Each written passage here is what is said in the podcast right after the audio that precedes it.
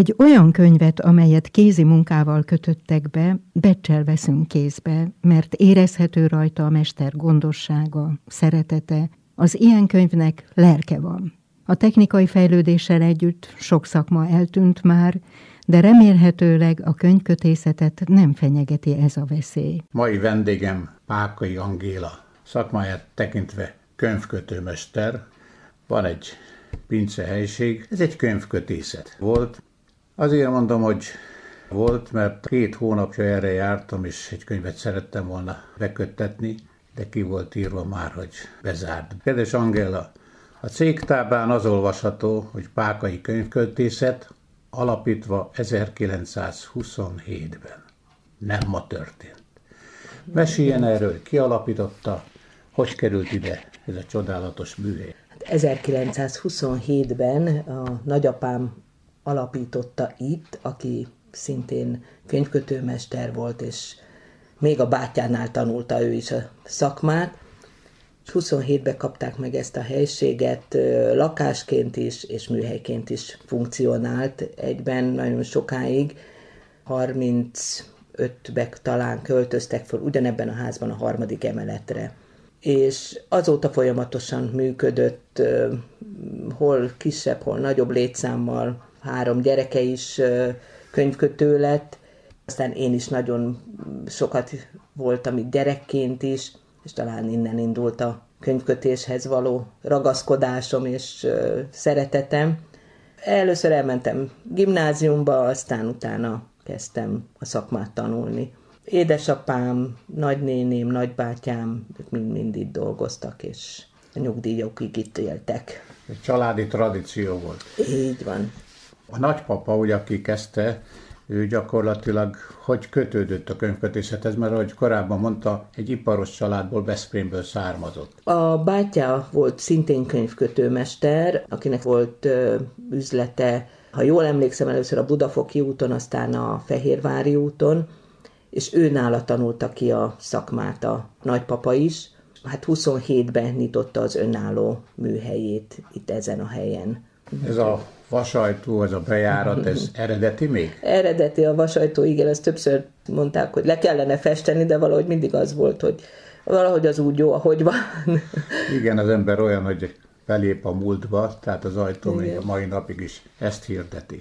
Milyen körrel dolgoztak? Kik voltak a megrendelőik? Nagyon sok céggel dolgoztunk, akik mondjuk a biztos jövedelmet adták tulajdonképpen a az itt dolgozók számára, tehát akár nagyapám, akár utána is. Egyetem, Hungár Hotels, a régi szállodáknak nagyon sokat dolgoztunk, rendezvénykönyveket, az egyetemnek törzskönyveket, és a könyvtáraiknak is ugye a könyveiket kötöttük, csak hát ez az internet világával egy kicsit beszűkült és megszűnt.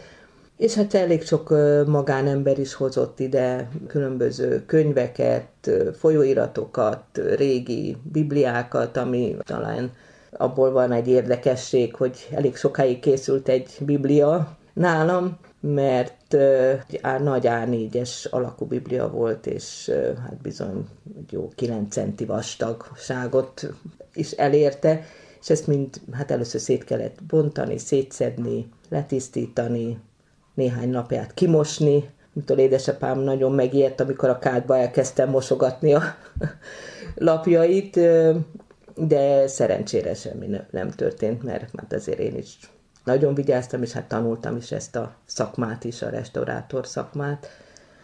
Úgyhogy még mi voltunk az első diákjai a Széchenyi könyvtár, és a kisképzőnek volt egy ilyen induló szaka, egy restaurátor szak, könyvespapa restaurátor szak, aminek mi voltunk a kb. 20 diák az első diákjai, bocsánat a szó ismétlésére. Megragadnék egy szónál, amit mondott, hogy vagy édesapja látta, hogy mosogatja a kádban a napokat. Ez hogy egy papírlapnál, hogy történik az, hogy mossák? Hát nagyon óvatosan és megfelelő olyan adalékokat kell belerakni, ami azért természetesen nem szétmarja a könyv papírlapjait, ezt úgy szoktuk csinálni általában, hogy két anyag közé, olyan, mint a szúnyogháló, a közé tesszük, és úgy mossuk, hogyha nagyon piszkos, vagy néha még fehéríteni is lehet.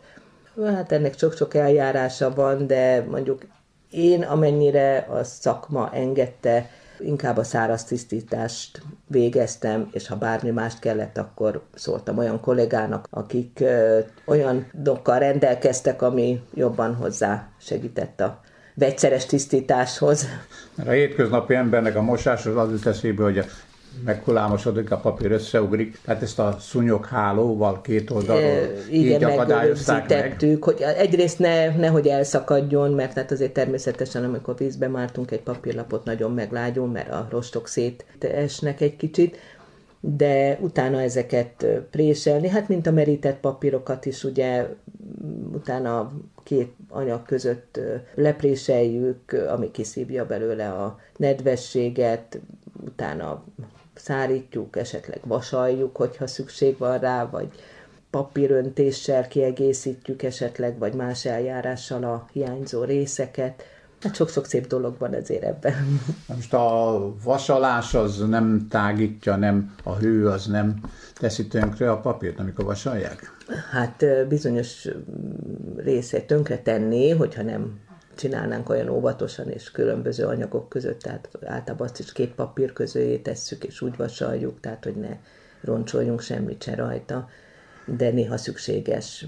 Nem egy könnyű dolog ez, mert hát, a naív embernek ugye hallani, hogy mossák, vasalják, ugye... Hát azért ez nem minden könyvvel történik persze, hanem csak az olyanokkal, amikre hát nagyon-nagyon vigyázunk, és nagy szükség van, hogy esetleg Most említette ezt a Bibliát, ami egy különleges és nagy munka volt, és hosszú ideig tartott, ezt lapokra teljesen szét kellett szedni. Van lapokra, ívekre, tehát ugye először ívekre, mert általában ezek föl vannak fűzve, ugye ívenként, de hát van, amikor ugye elszakadnak, akkor azokat javítani kell, hogy újból ívvé alakítsuk, és újból föl tudjuk fűzni. Ez egy, általában egy fűzőállványon történik, amire fölfeszítünk zsinegeket, és akkor tehát az adja például a bordáját a könyvnek. Hát sok-sok érdekes dolog van tényleg. Hát azért kérdezem, mert egy különleges világ ez, ugye. Én jártam be annak idején gyermekkoromban, mert itt könyvjel mellett volt egy nagy grund, és ott fociztunk állandóan, és ezek a nagy gépek, a présgépek, azok vonzottak, és édesapámmal egyszer egy Arany János kötetet hoztunk be, és édesapja csinálta uh-huh, meg uh-huh. még nekünk, és láttam itt a rejtelmeket, hogy hogy és miképp dolgoznak. Na most, amikor egy lapjaira szétszedett, mondjuk ez a Biblia újból elkészül, és a régi kötés, a hátlap, a teljesen már tönkrement. Ezt hogy tudják pótolni, mert amikor kiviszi az ember innen, akkor olyan, mintha uh-huh. régi lenne, de mégis újnak. Hát, Lát, amennyi... nem újnak látszik, hanem új, ugye? Új.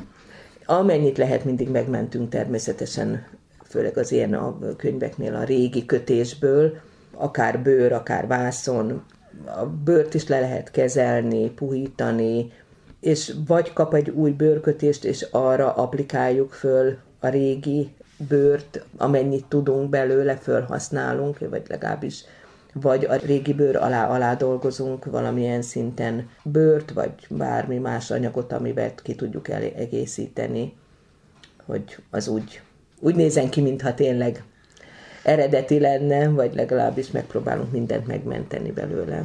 A lapok, amelyek újonnan bekerülnek nem szöveggel, hanem a fedőlap alá mondjuk elszakadt, ezt hogy tudják pótolni?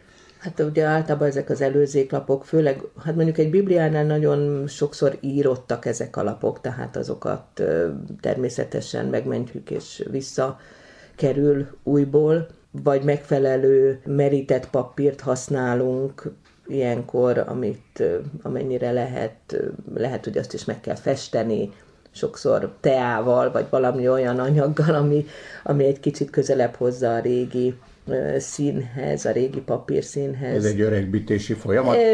Mondjuk azt, hogy igen, hogy öregbítési folyamat, mert tehát egy hófehéret nem rakhatok be egy megsárgult vagy megszürkült papírhoz. Ma már nem működik ez a kötészet. Ki határozta, és mi volt hát, a konkrétok, hogy bezártak? Igen. Az elhatározás végül is az enyém lett, mert édesapám hál' Istennek 98 éves lesz épp most vasárnap, és még él, viszont nagyon sokat kell már vele foglalkoznom. Közben unokám lett, és bizony a nehézségek azért ezt hozták, hogy úgy döntöttem, hogy bezárom, mert hiába a könyv szeretete azért bizony felettem is eljárt az idő, és már nem szeretnék annyit küzdeni, mint régen. És nem volt utód, aki esetleg akarta? Három gyerekem van, de mindenki mást más felé. csinál. Én valahogy úgy gondolom, hogy nem baj, mert ezt csak szívvel, lélekkel lehet csinálni. Kedves hallgatóink, egy emlék eltűnt az ember életéből. Pákai Angélával Meskóbánk beszélgetett.